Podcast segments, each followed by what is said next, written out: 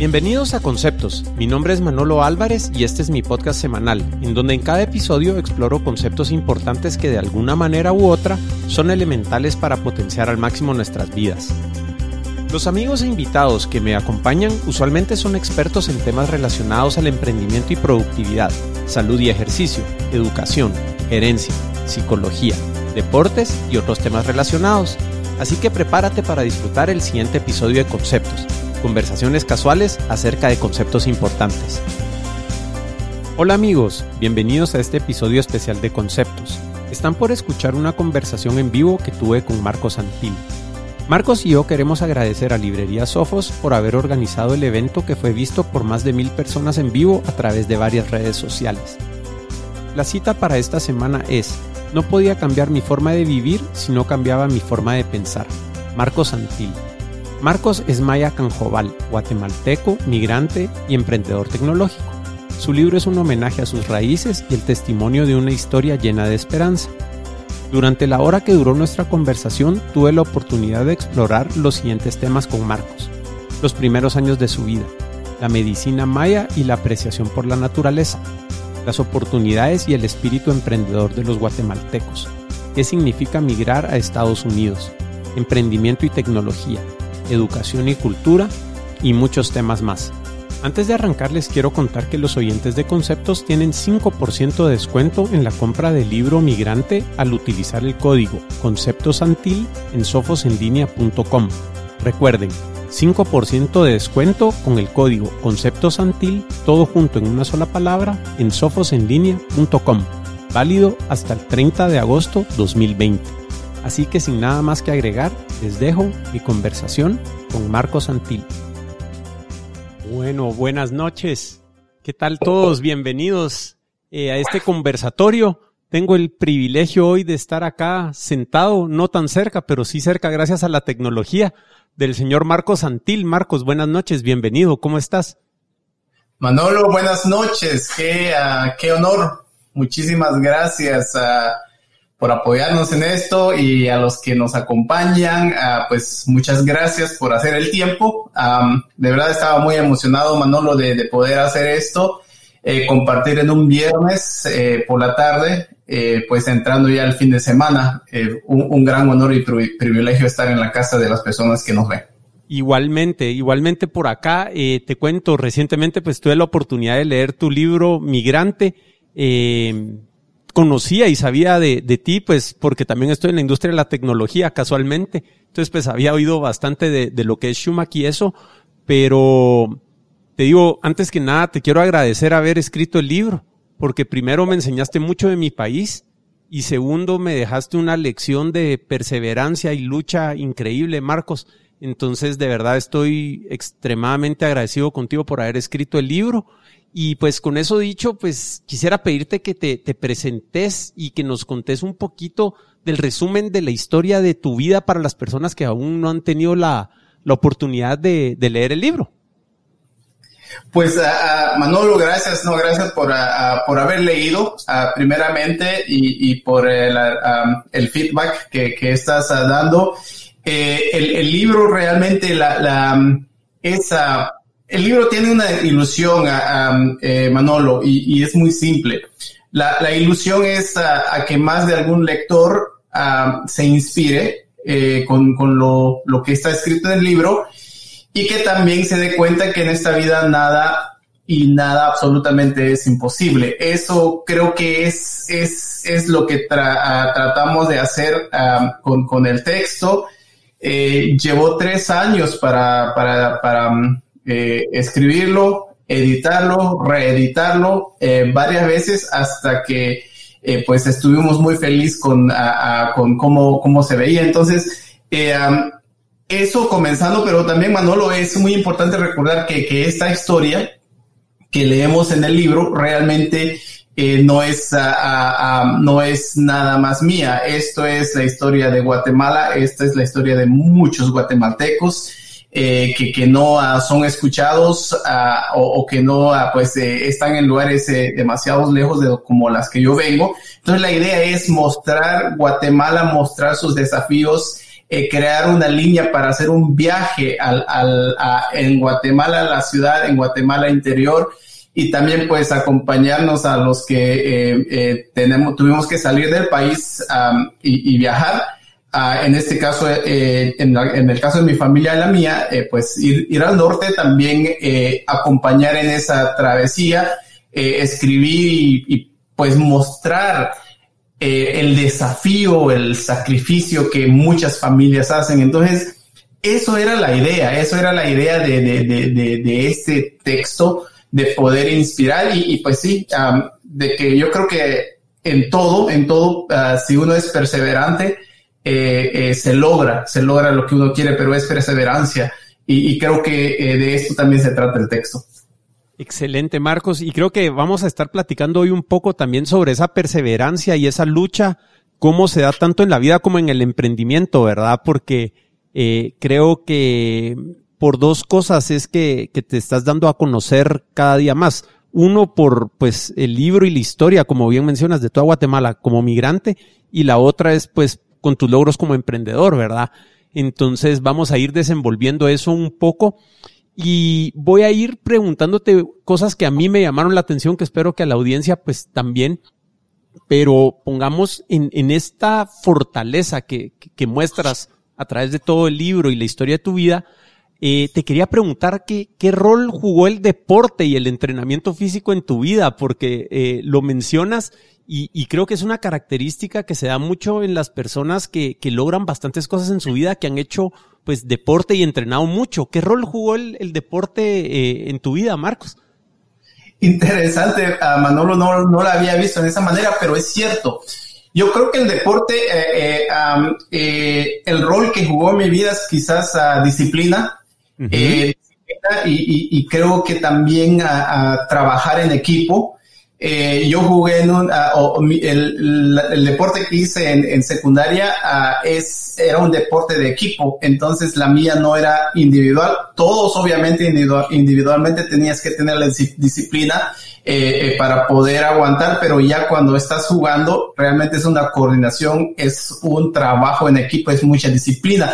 Entonces yo creo que a mí, eh, a final de cuentas, lo que, lo que eso me ayudó es poder trabajar en equipo y poder hacer parte de un, de un equipo en la cual cada uno es responsable por sus acciones, que eso es muy importante porque si tú resultas ser eh, el más débil en un equipo, todo el equipo se va a ir. Entonces tienes una disciplina, tienes una responsabilidad de también dar lo mejor, el 100% de, de, de ti, cuando estás en un equipo. Entonces, eso es lo que yo creo. Creo que podemos y debemos trabajar en equipo, pero a la misma vez eh, nos responsabilizamos por nuestra propia acción. Y eso es el rol creo que, que jugó eh, el deporte en, mi vida. Claro. Mira, Marcos, y yo creo que esto es bien importante para ti y lo vinculo al sentido de comunidad que mencionas en el libro. También esto de pertenecer a un grupo y jugar su rol eh, entonces, te, quisiera preguntar, o sea, sé que fue bien importante antes de que salieras para Estados Unidos el apoyo de la comunidad para ti cuando estabas creciendo. ¿Nos podrías hablar un poco de eso, de cómo jugó eh, la comunidad en, tu etapa formativa cuando eras pequeño? Sí, sí, claro que sí, Manolo.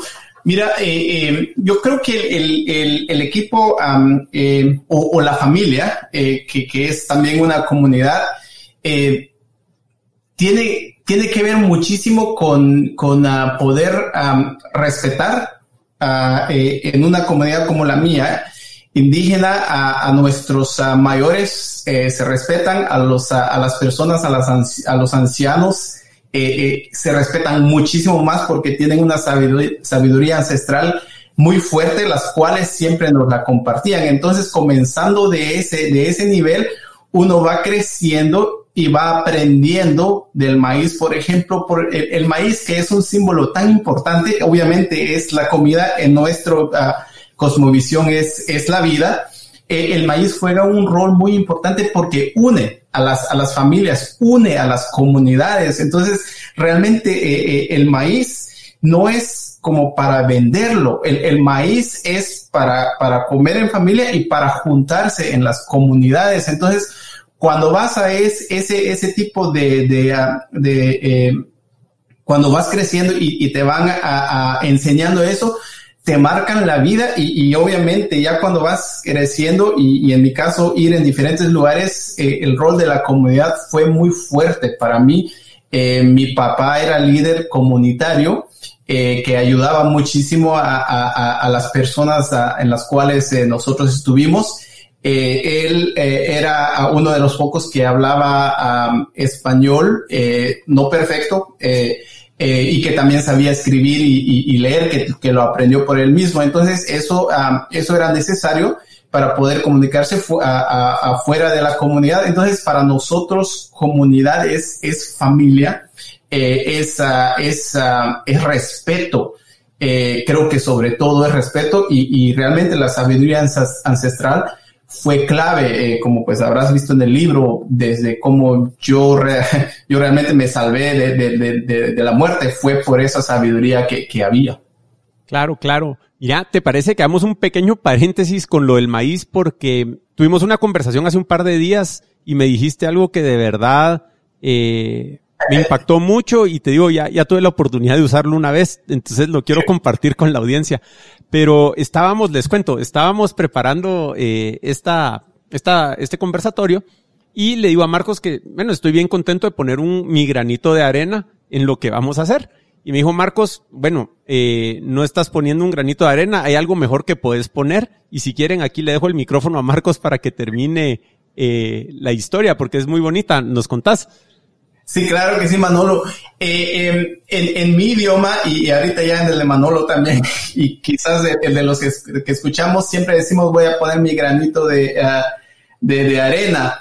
Bueno, eh, la arena eh, no, no hace nada. Entonces yo le decía, bueno, pongamos el granito de maíz, porque el maíz sí hace algo. El maíz ah, ah, crece, florece, da de comer. Entonces es algo que, que no queda ah, estático, es algo dinámico. Entonces para mí cuando siempre quiero hablar, poner mi granito de, siempre digo granito de maíz, porque es algo que crece, es algo que, que puedes cuidarlo y que puede florecer. Entonces de ahí sale cambiar el granito de arena por granito de maíz. Yo creo que es muchísimo más, ah, más importante y, realmente significativo. Me pareció fenomenal, Marcos. Gracias por compartirnos. Eh, bueno, siguiendo aquí con, con cómo las cosas que queremos saber de tu persona, eh, he escuchado varias veces que, que, te gusta decir que en la vida no hay atajos. Eh, ¿Nos podrías profundizar un poquito a qué te referís con eso de que en la vida no hay atajos?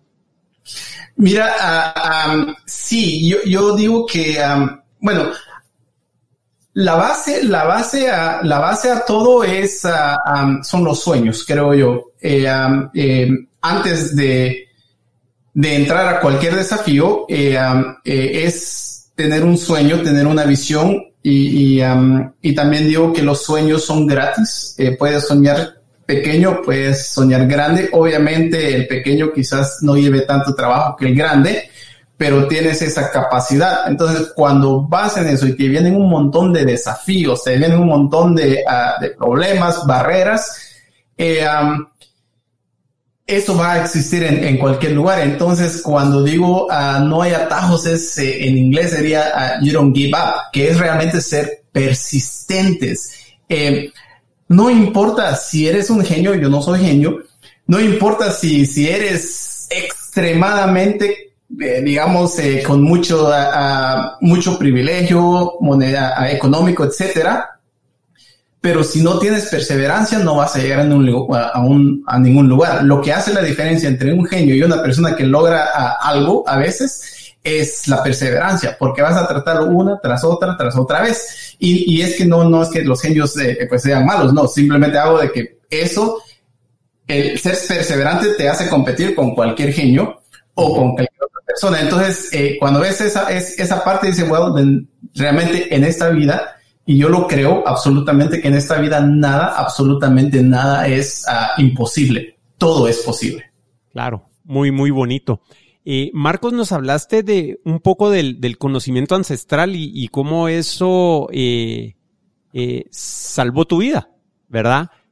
¿Nos quisieras contar un poco de, de, tu apreciación por lo que es la naturaleza y de esas montañas donde creciste que describes tan, tan maravillosamente en el libro y un poco de la medicina maya.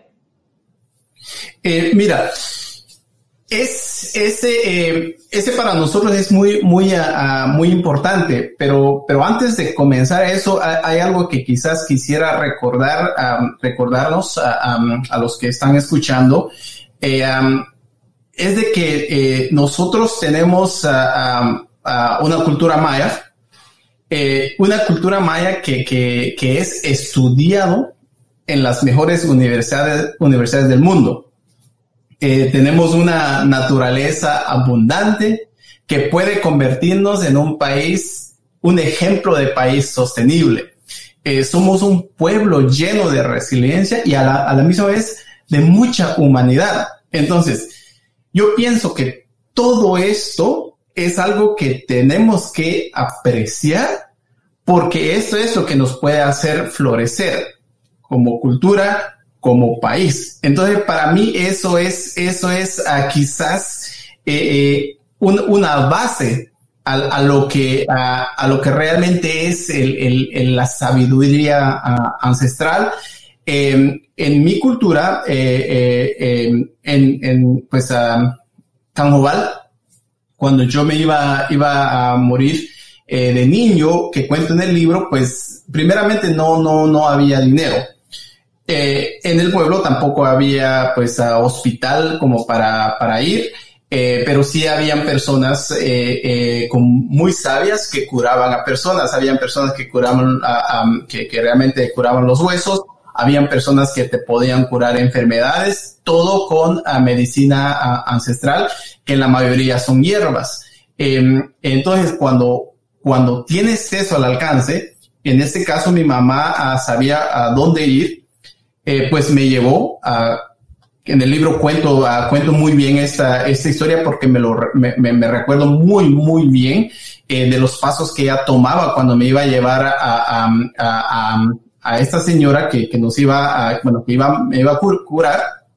Ella pues tenía sus, sus, sus hierbas, tenía eh, donde pues a, hervir las hierbas, donde prepararlos, tenía ya me acuerdo que ya, ya tenía canas, era una señora muy, muy, muy fuerte, o sea que la veías en la cara, veías eh, eh, esa, esa seguridad que, que, que, que, que, nuestros, nuestros ancestros tienen, eh, esa sabiduría y, pues al aplicarlo a mí, eso fue lo que me salvó la vida. Entonces, es algo que tenemos y que no, no estamos apreciando mucho eh, y, creo que podríamos eh, prestarle muchísimo más atención porque esas son, eh, son, son em, herencias que tenemos, herencias milenarias. entonces, eso es lo que yo pienso mucho en, en cuando hablo de medicinas,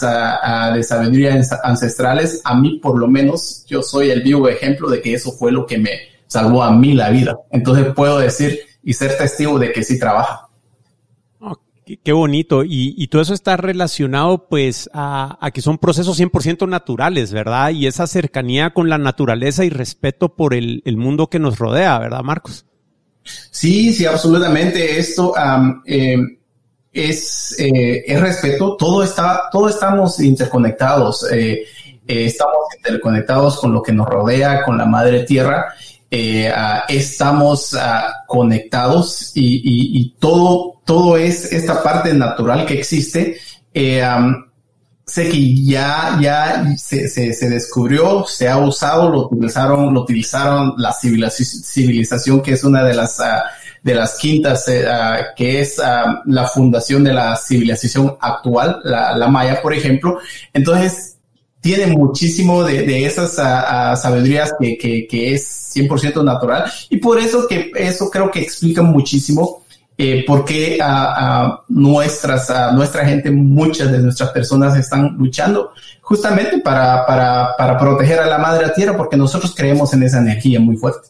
Genial, Marcos. Mira, y te quisiera pedir, ya que estamos hablando de conocimiento milenario, pongamos, y sé que sos una persona proponente de la educación, crees mucho en el poder de la educación en transformar personas eh, si nos quisieras compartir un poco sobre qué impacto tuvieron tus profesores tanto en Guatemala cuando estabas pequeño como en Estados Unidos eh, y darles pues el, reconocimiento que, que, que, les querés dar a esos profesores porque sí veo que les tenés también mucho, mucho cariño y, y que te ayudaron a formarte como persona.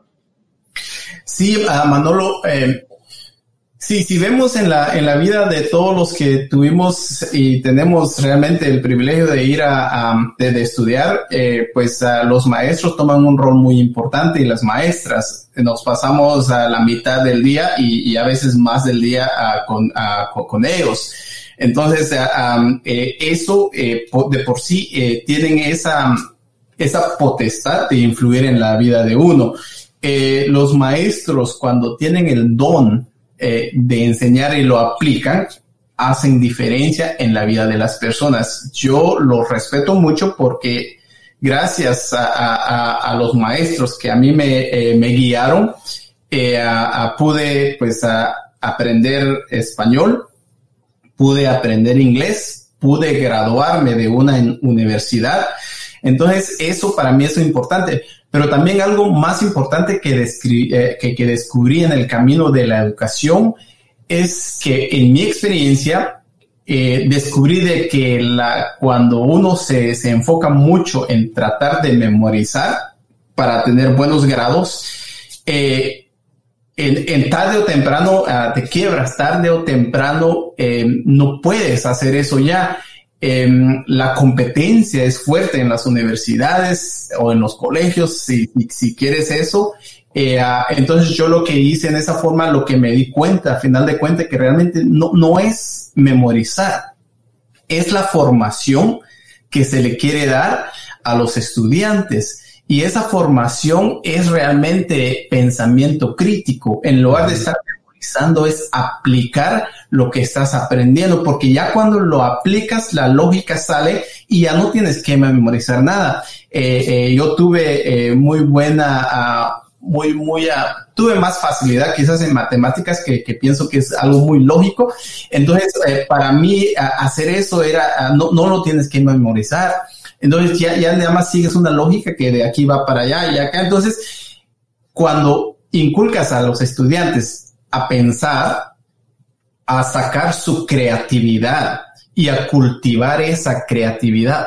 Todo cambia. Entonces es la transformación que, que, que, que, uno, eh, es la formación que uno le puede dar a los estudiantes y los maestros tienen esta potestad, este don de poder hacerlo. Entonces, en lugar de enseñar que memoricen, se explica se eh, cultiva la creatividad, porque lo que, lo que tenemos, todos tenemos es este cerebro que Dios nos ha dado, que es muy fuerte, eh, para poder realmente quitarnos cualquier límite. Entonces, eso es lo que yo creo que la, educación, eh, mis maestros fueron maestros muy buenos que me enseñaron a, pensar fuera de, out of the box, fuera de lo normal, me desafiaron muchísimo y realmente me enseñaron a pensar al punto que pues ya cuando estás en el mundo real eh, eh, no todo es eh, no todo es fácil. Tienes que usar la creatividad creatividad tienes que ah, competir.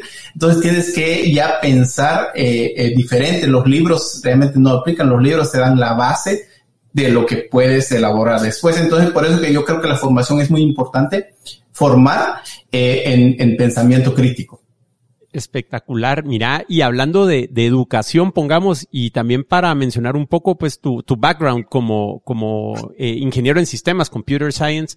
De hecho, estoy viendo el libro de Java 2 ahí y, y, te digo casualidades de la vida, que yo también estudié sistemas, entonces usé ese libro en algún momento. Ya me puse nervioso. eh, pero hay algo, una sección del libro que a mí tal vez es la que más fuerte me pegó, que es donde hablas de que nos podemos reprogramar y que si podemos cambiar cómo pensamos, vamos a cambiar cómo vivimos. Entonces, te quisiera pedir que, que nos compartas ese concepto que manejas de la capacidad que tenemos de reprogramarnos, Marcos, porque creo que es de lo más poderoso que, que plasmaste en tu libro. Sí, uh, Manolo, uno de los ejemplos que, que, que, di ahí justamente es en la forma de, de, uh, de, estudiar. Eh, es uh, en la forma de cuando yo estaba tratando de memorizar, eh, a mí realmente me, me, fue después muy difícil. Ya cuando estás en la universidad, estás compitiendo, eh, memorizar ya, ya no, ya no me daba. Y eso fue lo que me causó, eh, pues, um, el título de los siete segundos, eh, eh, que para los que no han leído, uh, se lo recomiendo. Quizás creo que para mí uno de los capítulos más difíciles para, para, para escribir.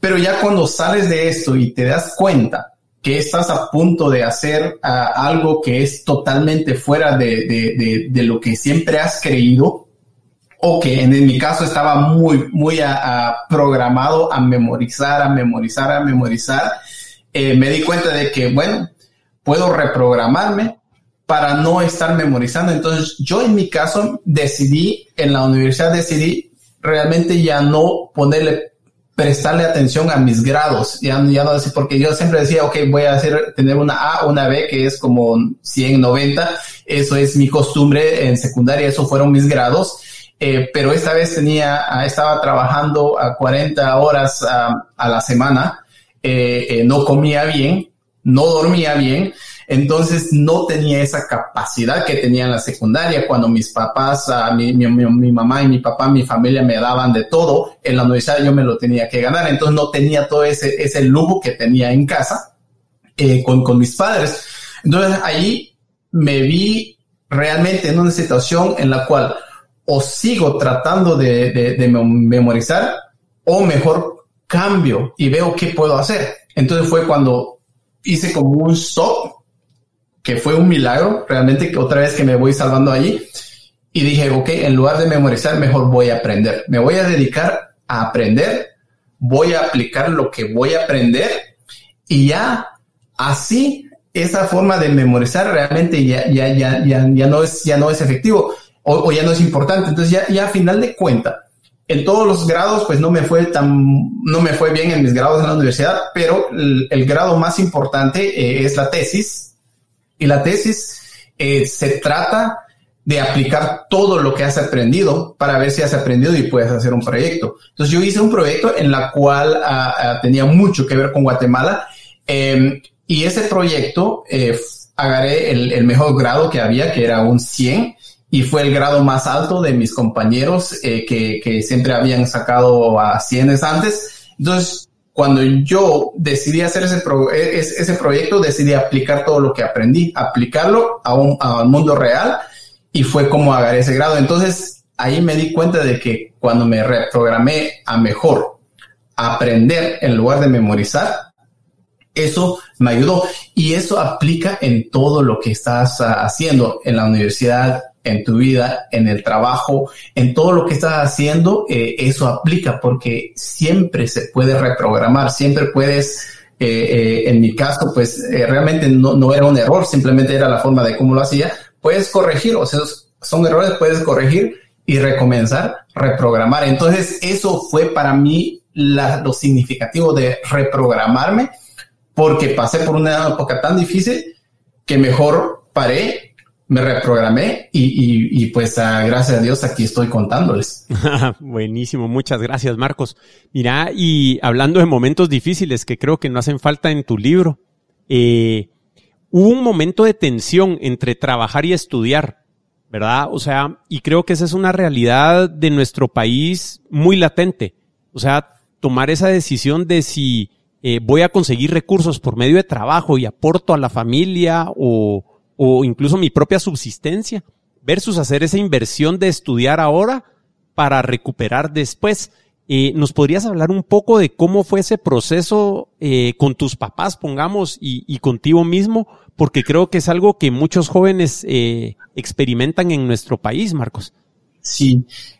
Manolo, eso también es algo muy, ah, muy diferente en situaciones diferentes que podemos estar el ejemplo, por, eh, ah, en, en, Santa Eulalia, ah, en Cocolá Grande, de donde yo venía en las aldeas en Nancultac, eh, cuando llegabas a sexto grado, eso equivale realmente a llegar a una universidad, porque así es de difícil es. No todos se gradúan de sexto grado. Entonces, esos desafíos desafíos todavía ah, existen en nuestro país. Eh, muchos empresarios, buenos empresarios, tienen sexto grado y no es porque eh, pues no, no fueron inteligentes como para ir a la universidad, es porque no había oportunidad. Entonces, cada, cada, ah, cada, cada circunstancia de los jóvenes ah, que nos escuchan o personas que nos escuchan es, es diferente. La mía ya estando en Estados Unidos eh, fue, uh, fue también en la cual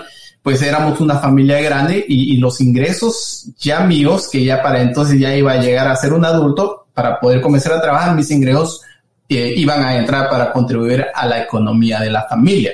Entonces, eso era, era, era, era lo, que, lo que siempre hemos hecho eh, eh, en, en las familias. Entonces, para mí eso era lo que quería hacer pero a insistencia de mis maestros, que otra, otra de las, de, nuevamente la importancia de los maestros es de que siempre me decían, mira, tienes que ir a la universidad y, y pues yo no tenía, ¿cómo voy a ir a la universidad? Tengo que trabajar porque ya tenía que ayudar a la familia y, eso no lo sentía como, como algo que tenía, era, era simplemente eh, eh, lo correcto, e, era, era, era contribuir eh, a, la economía de la, de la familia como agradecimiento de lo que mis padres habían hecho para, para pues, para, para atenderme de donde estaba. Entonces, eh, eso era, era lo lógico que se tenía que hacer. Entonces, ya cuando llegó el momento en el cual eh, le dije, pues, le hice caso al, maestro y le dije a mis padres que, que, que quería ir a la universidad y obviamente eh, eso quería decir que mi ingreso no iba a entrar a la familia. Entonces, en mi caso, me hice y preparé esa oportunidad, creí, creí esa oportunidad para mí. Mis padres pues no, no, no, no sabían mucho de esto. Eh, mi familia, mi hermano fue a magisterio en Guatemala, pero, pero de ahí pues no, no habíamos ido a la universidad, entonces eh, iba a ser el primero. Lo primero que, que, que, sabían pues era de que si me voy por tres, cuatro años, cinco años es que no va a haber ingreso en la casa. O sea que era un efecto y ellos estaban esperando, contando en eso. Entonces, no era porque eran malos, era la circunstancia que teníamos So, en ese momento fue uno de los momentos más difíciles porque tuve que decidir de poder o desobedecerles obedecerles. Pero yo en ese momento pensé también de que pues mis hermanos estaban ahí, que tengo dos hermanos mayores que, que ya estaban ayudando, entonces eh, ellos sí me apoyaron, me decían, mía, vete a universidad, tienes la oportunidad, ve, nosotros vamos a estar acá, vamos a apoyar. O sea que eso lo llevo en el corazón y, y, y, se los agradezco todo el tiempo. Y entonces allí fue, fue que decía, ok, mejor me voy. Si aguanto cuatro, cinco años, voy a regresar y voy a poder contribuir a la familia mucho más fuerte. Entonces cuando comienzas a ver un poquito más eh, a, a, a, a, un mediano plazo o inclusive a un largo plazo, eso te puede cambiar la perspectiva. Pero eso es muy diferente en, en, en, en, em, en mi circunstancia, por ejemplo. Entonces yo siempre digo, yo sí creo que la educación es la forma más asertiva para que uno se pueda, pueda llegar a progreso. No, no es la única, es la más asertiva. Entonces, cuando pones eso, por eso yo le pongo más importancia a la educación. En mi caso también otra cosa que pasó, Manolo, es de que eh, tan pronto que comienzas a trabajar, si tienes oportunidad de seguir a la universidad o estudiar, eh, eh, si tienes esa, ese privilegio, lo te, deberías de tomar. Tan pronto que uno comienza a trabajar, comienza a hacer dinero. Comienza a ver, wow, con esto me puedo comprar una, una chumpa, me puedo comprar uh, unos nuevos zapatos, y sí lo vas a poder hacer. Entonces ya cuando comienza a hacer eso, realmente comienza el dinero ya como ser más importante, porque si te vas a la universidad, no, realmente no vas a tener dinero. Entonces, esto es una tentación muy difícil a veces de, hacer. Entonces, cuando vas a decir, ok, voy a estudiar porque yo sé que esto va a ser un, una inversión muy grande para mí, que va a poder ayudar a mi familia, a, a, mis padres en el futuro. Entonces, cuando tienes eso bien definido, tienes esa visión bien clara, es cuando pues en mi caso decidí desobedecer a mis padres y, y, y, pues resultó, gracias a Dios, ahorita pues todos mis padres quieren que todos vayan a la universidad, mis, mis sobrinos, mis, a, mis sobrinas, a los primos, todo pues porque, porque se ve que sí, sí, sí es, da los resultados. Claro, no, y eso una vez alguien logra algo en el mundo, se lo hacemos posible a todos los demás, ¿verdad? Entonces creo que se lo hiciste posible a todas estas personas. Entonces, bueno, los libros se relacionan con la educación y ya que estamos tan metidos en la educación, eh, Marcos, me gustó mucho que mencionaste que es uno de los caminos, pero no es el único. Y eh, yo leyendo tu libro, pues creo que sos una persona que la vida le ha enseñado mucho. O sea, eh, el, aprendizaje práctico de, de, lo que te ha tocado vivir, pues es bien grande. Entonces, ¿sentís que la, lo que te enseñó la vida se complementa con lo que aprendiste en el colegio y la universidad y que pues el trayecto de tu vida es una combinación del aprendizaje de vida más lo, lo aprendido en colegio y universidad? Eh, sí, absolutamente, a, Manolo. Eh, inclusive cuando yo contrato a personas ahorita en mi empresa, eh, veo dos cosas que, eventualmente se, se equivalen, que es los años de experiencia versus si se gradúa de la universidad o no, porque, porque eso eventualmente se, se, complementan. La experiencia que hay en años equivale a X universidad, por ejemplo, si, si lo vemos de esa forma. Entonces, eh, sí, sí, claro, es, eh, es se complementan. En, en, mi caso, se complementan mucho. Todo lo que tuve que aprender eh, cuando estaba eh, aquí en, eh, bueno, en Guatemala, lo que pasó, lo que pasó mi familia, eso, ese, esos desafíos, eventualmente creo que a mí me, me, me, me crearon un carácter fuerte, me crearon un, carácter perseverante, un carácter donde no podía darme por vencido, porque si me me, iba a dar por vencido, pues me iba a hundir. Eh, eso fue base cuando fui a la universidad y eventualmente cuando entré a trabajar. Entonces, e, esos son, son uh, eh, cada desafío que, que, que tienes, cada barrera que tienes, tienes dos opciones, o te das por vencido o lo agarras y te caes, te levantas, aprendes de ello, porque después de esa barrera va a haber otra. Así es la vida. Entonces, lo que uno es como aprender de esas caídas, levantarse y después hacerlo otra vez. Le das y le das y le das, siempre lo vas a, lograr. Eso es quizás lo más difícil. Entonces, a mí los desafíos que tuve eh, realmente me, me, me crearon un, un, carácter fuerte y, no es muy fácil que me dé por vencido. Es más, no me doy por vencido y, gracias a Dios siempre he logrado lo que, lo que me he decidido hacer. Excelente, Marcos. Eh, ¿Te parece que cambiemos un poco de dirección y hablemos un poco sobre migración y fronteras? Dale. Dale. Buenísimo. Eh, fíjate que me gustaría empezar con una breve descripción de cómo fue tu experiencia de emigrar solo a Estados Unidos y a una edad tan, tan corta, ¿verdad? Eh, si nos quisieras platicar un poquito de eso. Claro que sí, Manolo. Eh, también quisiera hacer otra, otra, otra reflexión. El libro se llama Migrante. El hashtag que, nosotros utilizamos para eso es todos somos migrantes. En, este, en esta época, cuando alguien le dice eres migrante, es muy relacionado irse al norte. Y, no es así. Migrante es migrar de la aldea al municipio, del municipio a la cabecera departamental o de, de los departamentos municipios a la capital. Eso es migrar. Entonces, realmente la migración existe desde siempre. Por eso digo, siempre todos somos migrantes. Mi papá, en los primeros capítulos, eh, también cuento la historia de él, cómo él se vino desde Nancutá hasta la capital cuando apenas tenía 10 años. Eso era otro migrante, esto era otro niño. Y esa misma se repitió conmigo cuando yo tenía 14 años, que me, me fui, pues, a, en este caso fue de, Guatemala a, y me vine a, Estados Unidos. Entonces, es tratar de dar esa otra perspectiva de que el, el migrante no es el que se va para el norte. El migrante somos todos porque realmente si tú naciste en la ciudad y sigues ahí, lo más probable tu, tu mamá o tu papá vinieron de otro lugar. Y si no, los abuelos, pero alguien tuvo que levantar y pagar ese moral para salir e ir a buscarse, forjarse un futuro que tú, que yo lo tenemos ahorita. Entonces es como para decir, ¿por qué migrante? Porque todos somos migrantes. En mi travesía, cuando me, me vine a, a, Estados Unidos, pues también fue fue muy difícil, pasaron momentos, a Manolo, eh, que cuento en el libro, donde, donde lloré mucho porque no comprendía por qué yo tenía que cruzar unas fronteras escondiéndome por qué en la Ciudad de México, en Tijuana, tenía que estar en un cuarto pequeño y sin poder salir porque si me, si me veían, me agarraban y pues me regresaban cuando había un montón de personas ahí caminando como si nada, hijos con sus padres de la mano, tranquilos. Entonces yo decía, ¿por qué yo eh, estoy así? ¿Por qué tengo que pasar por esto? ¿Por qué tengo que ser ilegal?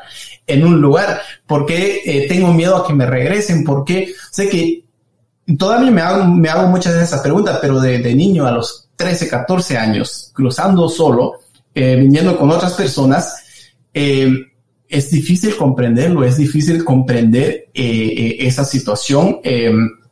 Manolo, y, ahorita pues también aquí, yo sé que eso se, se vive siempre. estamos migrando mucho eh, um, y es quizás eh, eh, ese buscamos ese sueño americano, que ahorita pues está muchísimo más difícil, especialmente en estas situaciones que estamos acá en Estados Unidos. y es por eso que yo siempre digo, bueno, sí existe el sueño americano, pero ¿por qué no podemos crear nuestro propio sueño guatemalteco? ¿Por qué no podemos crear ese sueño acá? Yo creo que sí podemos. Eh, obviamente hay mucha voluntad, hay mucho trabajo detrás de eso, pero yo sí creo honestamente que sí podemos crear el sueño guatemalteco, ese sueño donde todos progresamos, ese sueño equitativo, ese sueño donde todos tenemos la misma oportunidad porque tenemos la misma capacidad. Ese sueño, Manolo, que, que está vez en el Congreso, que el 50% somos indígenas ahí coloridos y el 50% no, que es que, que haya esa representación eh, eh, completa. Ese es el sueño. Entonces yo creo que llegando a eso sí podemos crear ese sueño, uh, sueño uh, guatemalteco. Y si vamos a migrar, que lo hagamos por opción, no por obligación y no como la única forma de salvarnos la vida. Entonces, eso es lo que a mí significan esas fronteras y realmente me dan escalofrío mucho porque, porque es difícil. Claro, y otra cosa que, que he oído que, que mencionas es que las fronteras no solo son físicas entre países, sino que también experimentamos fronteras mentales entre distintas formas de pensar, ¿verdad? Entonces, o sea, yo creo que dado a la aclimatación que tuviste a, a la cultura estadounidense y que te ha tocado pues integrarte a otras culturas, tendrás algunos consejos de cómo una persona puede abrir su mente para apreciar otras maneras de pensar. Eh, sí, absolutamente. Yo, yo creo que ah, eh, lo voy a hacer de la otra forma. Eh, cuando uno está en un lugar ajeno, es muy... usualmente lo que muchos tratan de hacer es quitarte la identidad. Porque cuando no tienes identidad, realmente eres fácil de manejar.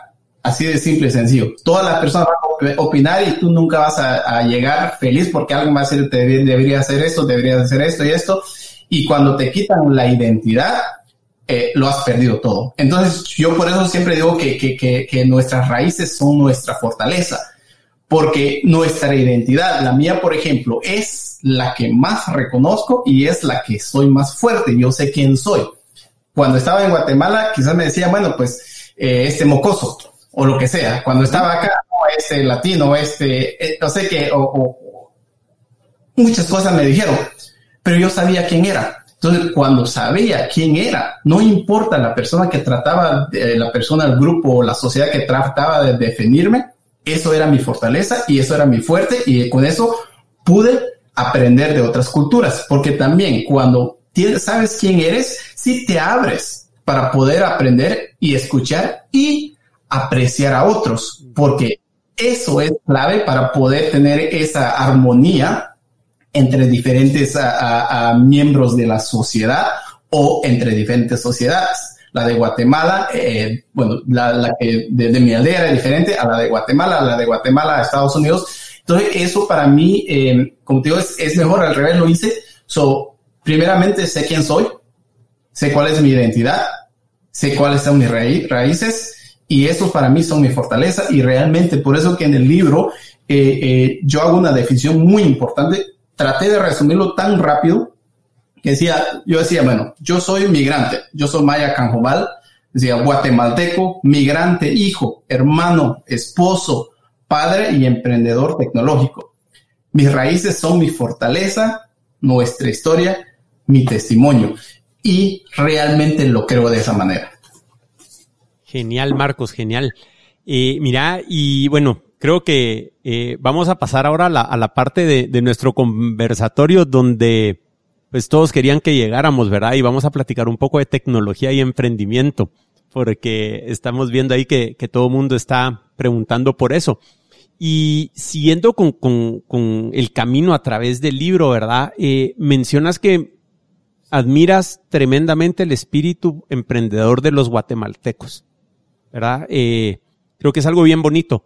¿Nos podrías hablar de eso, del espíritu emprendedor que ves en, todos los guatemaltecos? Sí, sí, claro que sí. Uh, yo, yo lo admiro, pero, pero no es nada más yo. O sea que uh, eh, eh, Guatemala ha sido ha, ha, estado sido nombrado como uno de los países más emprendedores del mundo. O sea que yo no lo digo. Eh, esto esto se ha dicho afuera y muchos países invierten en sus ciudadanos para que sean emprendedores. Nosotros ya somos emprendedores.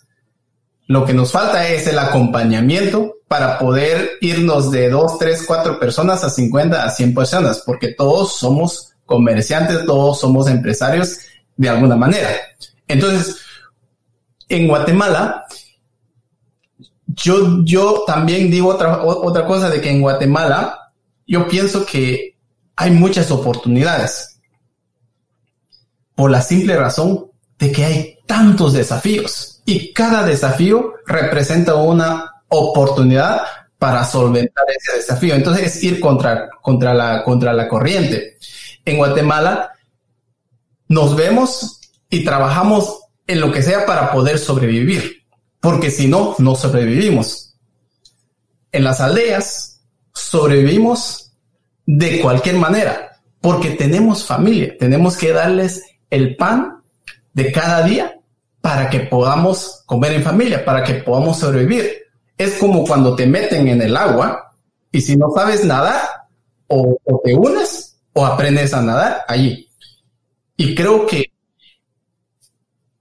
creo que la, la, inequidad que existe en nuestro país, eh, esto es lo que nos tiene. Nos tiene o sobrevivir o no. Y es difícil, es difícil. Tenemos desnutrición crónica nosotros en un país tan rico en naturaleza.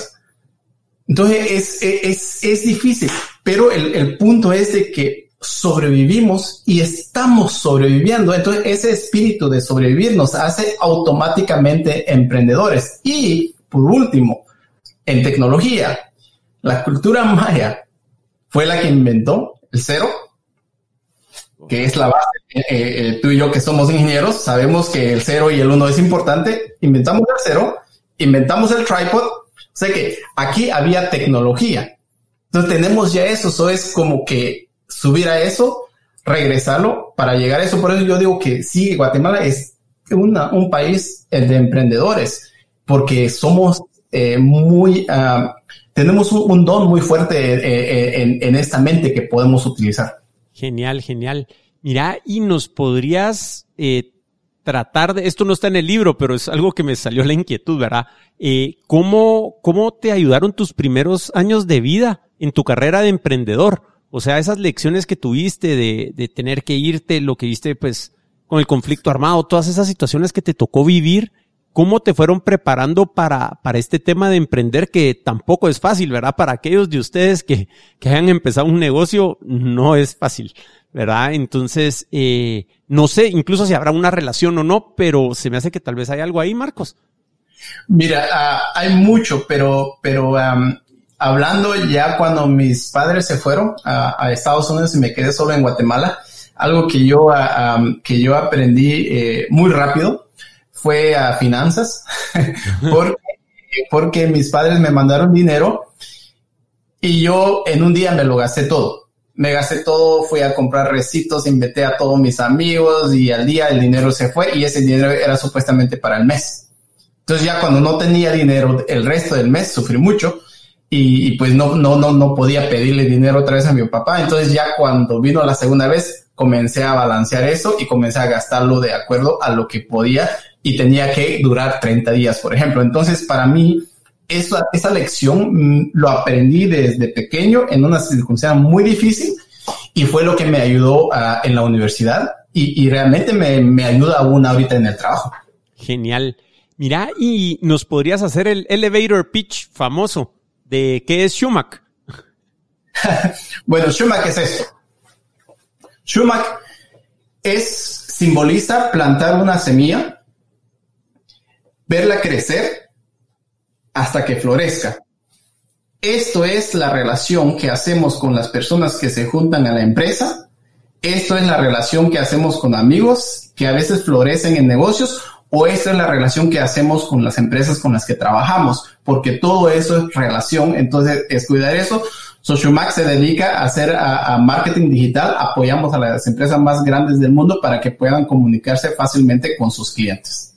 Genial, genial, muchas gracias. Ya te quería preguntar para los emprendedores que nos escuchan, eh, ¿cuál ha sido tu error favorito como emprendedor? Y te voy a explicar error favorito.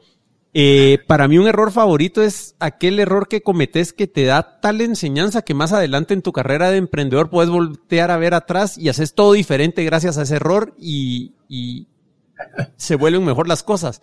No sé si podrás pensar en algún error favorito que tuviste dentro de todos los que hay, ¿verdad? Porque... El, el error favorito que tengo también es la vergüenza favorita que tengo, porque me da vergüenza decirlo. Y es de que cuando yo trabajaba en, en, en a, toda, he tenido dos trabajos, el trabajo antes de, de, de Schumacher. Eh, cuando trabajaba eh, en esta empresa que se llamaba Day Software, eh, yo trabajé allí casi cuatro años, era muy bueno y, y, realmente sí, sí, sí, sí era bueno, eso sí es cierto, pero me creía demasiado bueno. Me creía tan bueno que pensé que si salgo de esa empresa, eh, no van a poder sobrevivir sin mí. Eh, van a poder, me van a llamar porque yo soy el experto, esta empresa no puede vivir sin mí. O sea que me, lo creí y yo esperaba, entonces salí y yo esperaba que realmente el próximo día me iban a llamar. Y obviamente eh, no era el caso. Entonces yo aprendí de que, de que realmente cuando estás en una empresa em, puedes contribuir todo pero no eres eh, eh, indispensable. No eres indispensable. Y eso para mí lo aprendí duro, pero eso me enseñó mucho, porque inclusive ahorita lo que trato de hacer en la, en la, en la empresa es justamente ser, eh, a, no ser indispensable. O sea que quiero que la empresa siga sin mí que yo esté ahí y que la empresa sigue trabajando sin mí. Quiero ser la persona que, que, que, que, que no se extraña. Quiero ser la persona que si me salgo de la empresa, eh, todo sigue bien, porque si eso es el caso, habré hecho el trabajo bien. Porque es justamente cuando eres líder, lideras, pero no quieres ser tú el único. Tienes que tener otros 5, 10 líderes, 40 líderes o toda tu empresa sea líder. Eso es lo que yo aprendí. Entonces, no siempre eres indispensable. Eso es importante aprender. Eh, antes, porque si no te va a tocar fuerte. Eh, por lo menos a mí, digo que es, es un error, pero me da vergüenza decirlo porque yo lo quería. Ahorita yo no lo creo. Qué bueno que lo aprendí entonces. Sí, y eso es importante para todos los emprendedores que nos escuchan. O sea, busquemos esos errores y escojamos nuestro favorito porque nos reprogramamos en base a esos errores, como hablamos antes, y eso nos permite pues tener mejores resultados, ¿verdad? Eh, Marcos, esta pregunta es personal. Yo como ingeniero tengo que preguntarla. O sea, ¿por qué empezaste a desarrollar en Java? Mira, eh, es que en los noventas, eh, eh, yo, yo, yo, entré a la universidad del 95, entonces estaba ah, tomando clases todavía de C. Y después ah, salió C++, que eran ya objetos, y, y, y ya cuando me gradué en el 2000, comenzaron a dar clases de Java él, la empresa donde trabajé, eventualmente comenzamos a programar en Java. Entonces, desde, desde esa vez fue cuando vi que esa tecnología era nueva y fue cuando decidí mejor quedarme con esa tecnología. Eh, era nueva, yo era nuevo, entonces yo siempre pensaba, si comienzo con una tecnología que es bebé, y yo soy bebé, empresario o, o, o profesional, entonces yo decía, en 10, 15 años yo puedo ser autoridad en esta tecnología. Y, y, eso es lo que somos ahorita con Schumacher. O sea que llevamos 20 años en, la misma, eh, en la misma tecnología que ha evolucionado y somos los mejores del mundo. Y por eso que las empresas llegan a Guatemala eh, a, buscarnos y trabajamos con empresas de más de 25 países. Ahorita tenemos clientes aún más grandes. Entonces, eh, y pues fue también la razón por la cual la empresa más grande del mundo uh, en, en, la publicidad, pues llegó y querían que fuéramos parte de ellos. Y este año ya somos parte de ellos. Excelente, muchas felicidades por ese logro, Marcos. Mira, vamos a hacer ahorita una, una transición porque en breve, en unos minutos, vamos a tener una invitada especial por acá. Eh, y la última pregunta que te quiero hacer antes de que venga la invitada es, ¿qué oportunidades grandes ves en Guatemala y si tenés algún plan para, para ayudar a desarrollar esas oportunidades? ¿Verdad? Sí, eh, Manolo, yo, yo pienso que la solución eh, eh, al progreso de Guatemala debe de comenzar en el, en el interior, debe de comenzar en el área rural. Entonces yo, yo creo mucho en eso. Eh, eh, yo creo mucho en eso porque tenemos a la mitad del, del país en abandono. yo creo que llevar educación a estos lugares, las más lejanas, es lo más importante. Y eso es lo que nosotros estamos tratando de hacer y poniendo, poniendo ahí el granito de maíz con Café con Causa, que es un proyecto que comenzamos con Shumac, que justamente lo que hace es a, comercializar el café, la ganancia que se hace del café, el 100% se dona para pagar a maestros de lugares, los lugares más lejanos donde hay más desafíos. Estuvimos en Cocola Grande, que es parte del libro, y este año abrimos en San Mateo y Chatán. San Mateo y Chatán para mí es un lugar muy importante. Es un pueblo sufrido, es un pueblo abandonado, tiene tantos desafíos que si, si podemos resolver los desafíos en San Mateo y Chatán, podemos resolver los desafíos de Guatemala. Entonces, por eso que yo creo mucho en que nuestro progreso debe de comenzar desde adentro con la herramienta más poderosa que hay, que es la educación. Eso es, y, yo trato de hacer toda mi energía para que, para que eso sea, y eso es lo que estamos haciendo con Café con Causa y con Schumacher. Genial, Marcos, muchas gracias. ¿Te parece entonces que llamemos a nuestra amiga Ishlem? Buenísimo. Eh, no sé si, si ya está Ishlem por ahí. Buenísimo. Hola Ishlem, ¿cómo estás? Hola, mucho gusto, bien, ¿y ustedes qué tal? Muy bien, pues si querés voy a introducirte, voy a leer un poco acá de la información que tengo y luego te dejamos todo el escenario. Súper. Súper, bueno, pues tenemos a, a Islem acá, eh, ella tiene 19 años de edad, está estudiando ingeniería administrativa en la Universidad Galileo, viene de Cantel Quetzaltenango, eh, tiene, eh, vamos a ver, su proyecto que se llama SANIC, eh, lo fundó en octubre de 2019, una emprendedora muy joven tenemos acá entre nosotros. Y el propósito de su proyecto es reforzar las clases de ciencia, lectura y matemáticas por medio de una red de voluntarios, donde ya tiene a 72 alumnos beneficiados que están entre quinto y sexto primaria y eh, la metodología que están utilizando es aprender jugando. Así que con esa breve introducción, Islem, te dejamos el escenario y muchas gracias por estar acá. Gracias por esa magnífica introducción.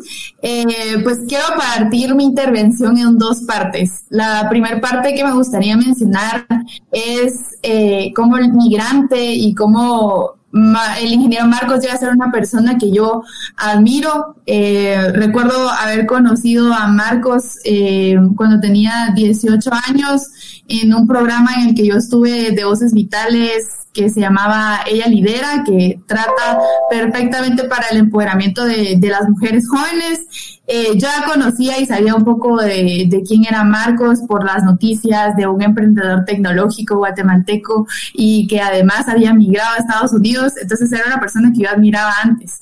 Eh, cuando me enteré que, que, él iba a sacar el libro Migrante, estaba tan emocionada, muy curiosa por querer conocer más de su historia. Y, y algo muy significativo dentro del libro es que él cuenta su historia y la historia también de sus papás. Y eso es algo muy importante porque creo que mi historia, la historia de Marcos, también tiene mucho que ver con las generaciones eh, antes que tenemos eh, nosotros. Eh, Migrante dejó una semilla que está floreciendo en mí. una de ellas es estar muy segura de mis raíces, la segunda es creer en mis sueños y, saber que se puede lograr, tener resiliencia. Em, también em, me, ayudó a saber que, a pesar de las dificultades, si uno se propone las cosas, puede lograrlas. Eh, uno de, mis objetivos y, sueños es poder ser parte del sector empresarial en un futuro, por eso decidí estudiar también ingeniería administrativa. Me gustaría poder dar un trabajo digno, justo e incluyente, eh, como dice Marcos, a, personas del interior del país, eh, a personas, dar también a conocer a Guatemala como un país eh, de calidad profesional, de calidad de productos y, y también ser embajadora de nuestra cultura. Em, entonces, estas son, eh, cuando al crear todo esto, eh, saber que Marcos logró tener una gran empresa, eh, pues ya ser un ejemplo para mí y para mis sueños. Em, y, esta es una de las semillas que deja. También quiero mencionar una de las frases que tiene el libro. Yo también me considero servidora, al igual que él, y, esta es una frase al principio de, del libro que dice, he de confesar que la vida me ha enseñado que debo ser un servidor. Si en algún momento olvido mi propósito de servicio, la vida me dará soledad es una frase que llegó a impactar mi vida de una manera impresionante. Eh, como les digo, yo quiero ser servidora eh, no solo en el ámbito empresarial, sino también en el ámbito educativo y, considero que también tener presente que uno tiene que tener esa humildad, ese carisma y, no perderse en uno mismo mientras está haciendo esto eh, es algo importante. Entonces, yo he quedado marcada con Migrante. Recuerdo que cuando lo empecé a leer, yo estaba, eh, que me quería comer el libro. Yo leía página tras página, recuerdo, lloré, reí, eh, sentí que viví eh, muchas partes del libro al lado de Marcos, me sentí identificada con que él era también un niño que, que, le gustaba jugar, que le gustaba explorar. Entonces, yo al fundar SANIC dije, bueno, pues también en nuestro programa de lectura decidimos eh, no solo trabajar en, en que los niños aprendan a leer de una manera correcta, aprendan a hacer una síntesis, aprendan a retener, eh, mejoren su ortografía, sino que también queríamos eh, dejar una semillita en ellos y trabajar un poco su proyecto de vida y la confianza que ellos tienen que tener, porque creo que es importante. Eh, la confianza que tengo yo en mí misma, la confianza que tuvo Marcos en él mismo, eh, es algo que, que, nos ha llevado también a, a, seguir dando pasos que tal vez al principio son pequeños, pero luego pueden llegar a dar un gran impacto. entonces, así fue como también decidí querer dejar una semilla como dejó en mi migrante, en muchos más niños. Eh, los niños con los que trabajamos son, están en quinto y sexto primaria, tienen entre 10 a 15 años. Em, entonces, eh, pues el primer día que llegamos, recuerdo que dijimos, trabajar el proyecto de vida de estos niños. Y muchos decían, pues yo quiero ser ingeniero, yo quiero ser maestro para enseñar a otros, yo quiero ser doctor para salvar vidas, eh, una quería ser maestra de inglés, entonces uno de sus propósitos era aprender inglés, eh, recuerdo que otros eh, querían ser futbolistas, o sea, tenía un, montón de sueños diversos y, y lo que le queríamos mostrar era abrirles la puerta eh, y mostrarles más que todo la puerta que puede tener el educarnos eh, para cambiar nuestra vida, nuestras siguientes generaciones y, la fuerza que tiene, que tiene este libro también para decirnos, eh, a pesar de que yo estoy viviendo en estas circunstancias, yo puedo lograr lo que me propongo, aunque mi sueño sea tal vez en este momento inalcanzable, eh, entonces, por eso también escogimos el libro Migrante, porque creo que como yo me identifiqué y como mucha, eh, pues yo identifico también eh, partes de la historia con historias que vivió mi familia, mis abuelos, mis papás, creo que ellos también lo sintieron. Recuerdo que cuando empezamos a leer el libro y empezamos a leer la carta que Marcos hace a, a mamá Lucy, eh, muchos de nuestros niños nos dijeron que se hayan sentido, pues tenemos niños que, no tienen papá o mamá, entonces eh, dijeron como, ay, señor, la verdad, qué triste o ya nos dio el sentimiento. Cuando seguimos avanzando, eh, decían como, sí, nosotros también jugamos en las maquinitas. O sea, sí, en verdad, eh, sentían esa cierta identificación con el autor y, y pues por eso fue que lo escogimos, porque sabíamos que iban a tener más empatía y más identidad con el libro al saber que era una persona maya del interior del país, que tal vez vivió circunstancias en las que ellos están viviendo y, eso queremos, ¿verdad? Que ellos digan, pues yo también voy a poder lograr ser ese médico para ayudar a salvar vidas, ese ingeniero, esa maestra de inglés. Eh, queremos que sepan que esa puerta está abierta y, y por eso también Proyectos ANIC trata de trabajar eh, con los padres porque queremos, ahorita con esto de, de la situación de la pandemia, que ellos sepan cómo trabajar todo lo de homeschool, eh, cómo aprende un niño, pero también darles la confianza a sus hijos de poder seguir sus sueños y, y no detenerlos, que creo que es una de las cosas más importantes.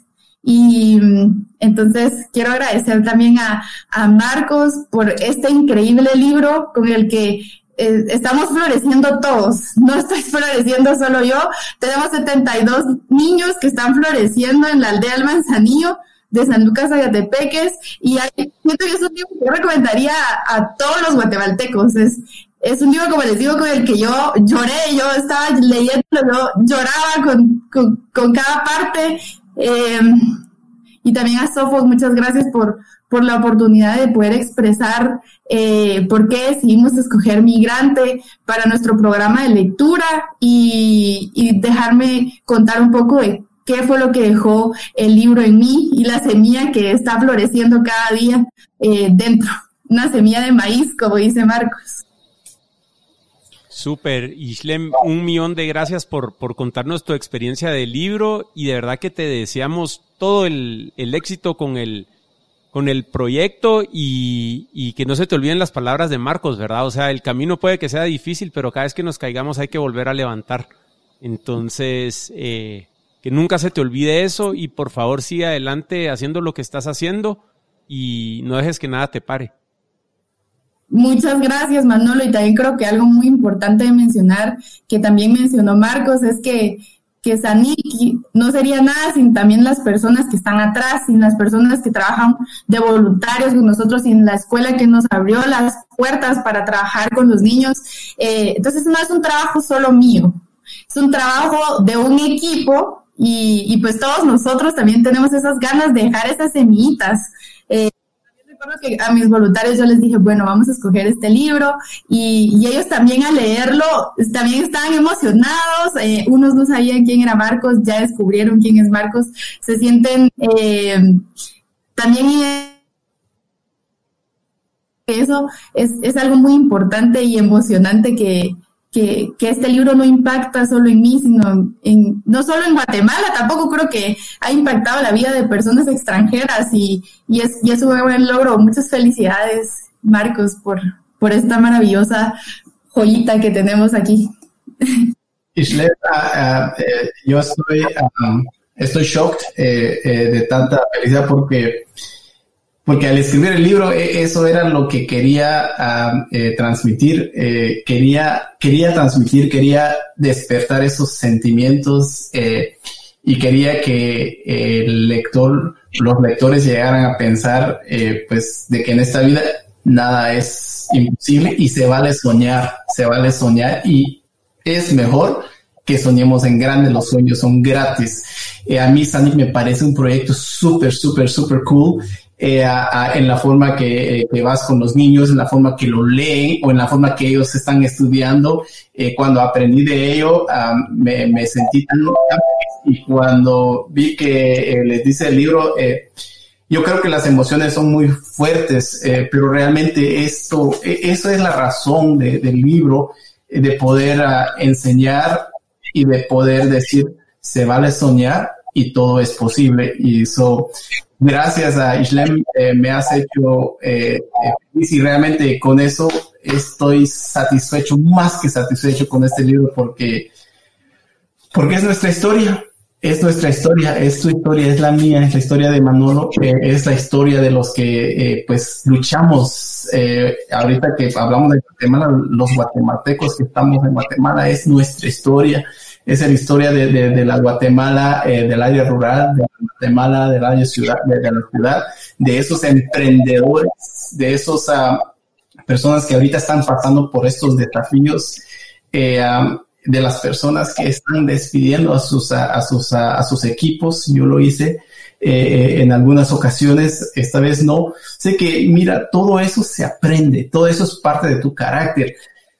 Se hace, se cae, se levanta y aún entonces, si hoy despediste a 10 personas, vas a contratar a 20 personas después de que esto pase, porque va a pasar.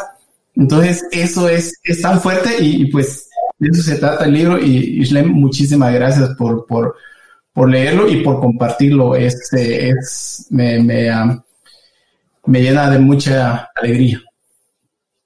Sí, solo por último, no sé, quisiera también compartir un poco de, de, nuestro trabajo con unas fotos que tengo eh, pues ya preparadas con mi equipo de trabajo y también para que conozcan a, a los niños y todas las personas que estamos detrás. Eh, yo estoy comprometida, al igual que tú, a generar eh, el sueño guatemalteco, porque considero que estos niños, en vez de, decir tenemos que emigrar, porque también eh, tenemos las historias de que unos pues piensan que eh, ir a, Estados Unidos y quedarse en sexto primaria, entonces queremos también trabajar un poco, decirles, no, el sueño guatemalteco también está aquí y que ese niño puede ser parte de él y como todos nosotros aquí vemos unas imágenes de, de nuestros, de nuestros niños leyendo el libro y, muy emocionados. Entonces quería también compartir un poco de, de, eso con ustedes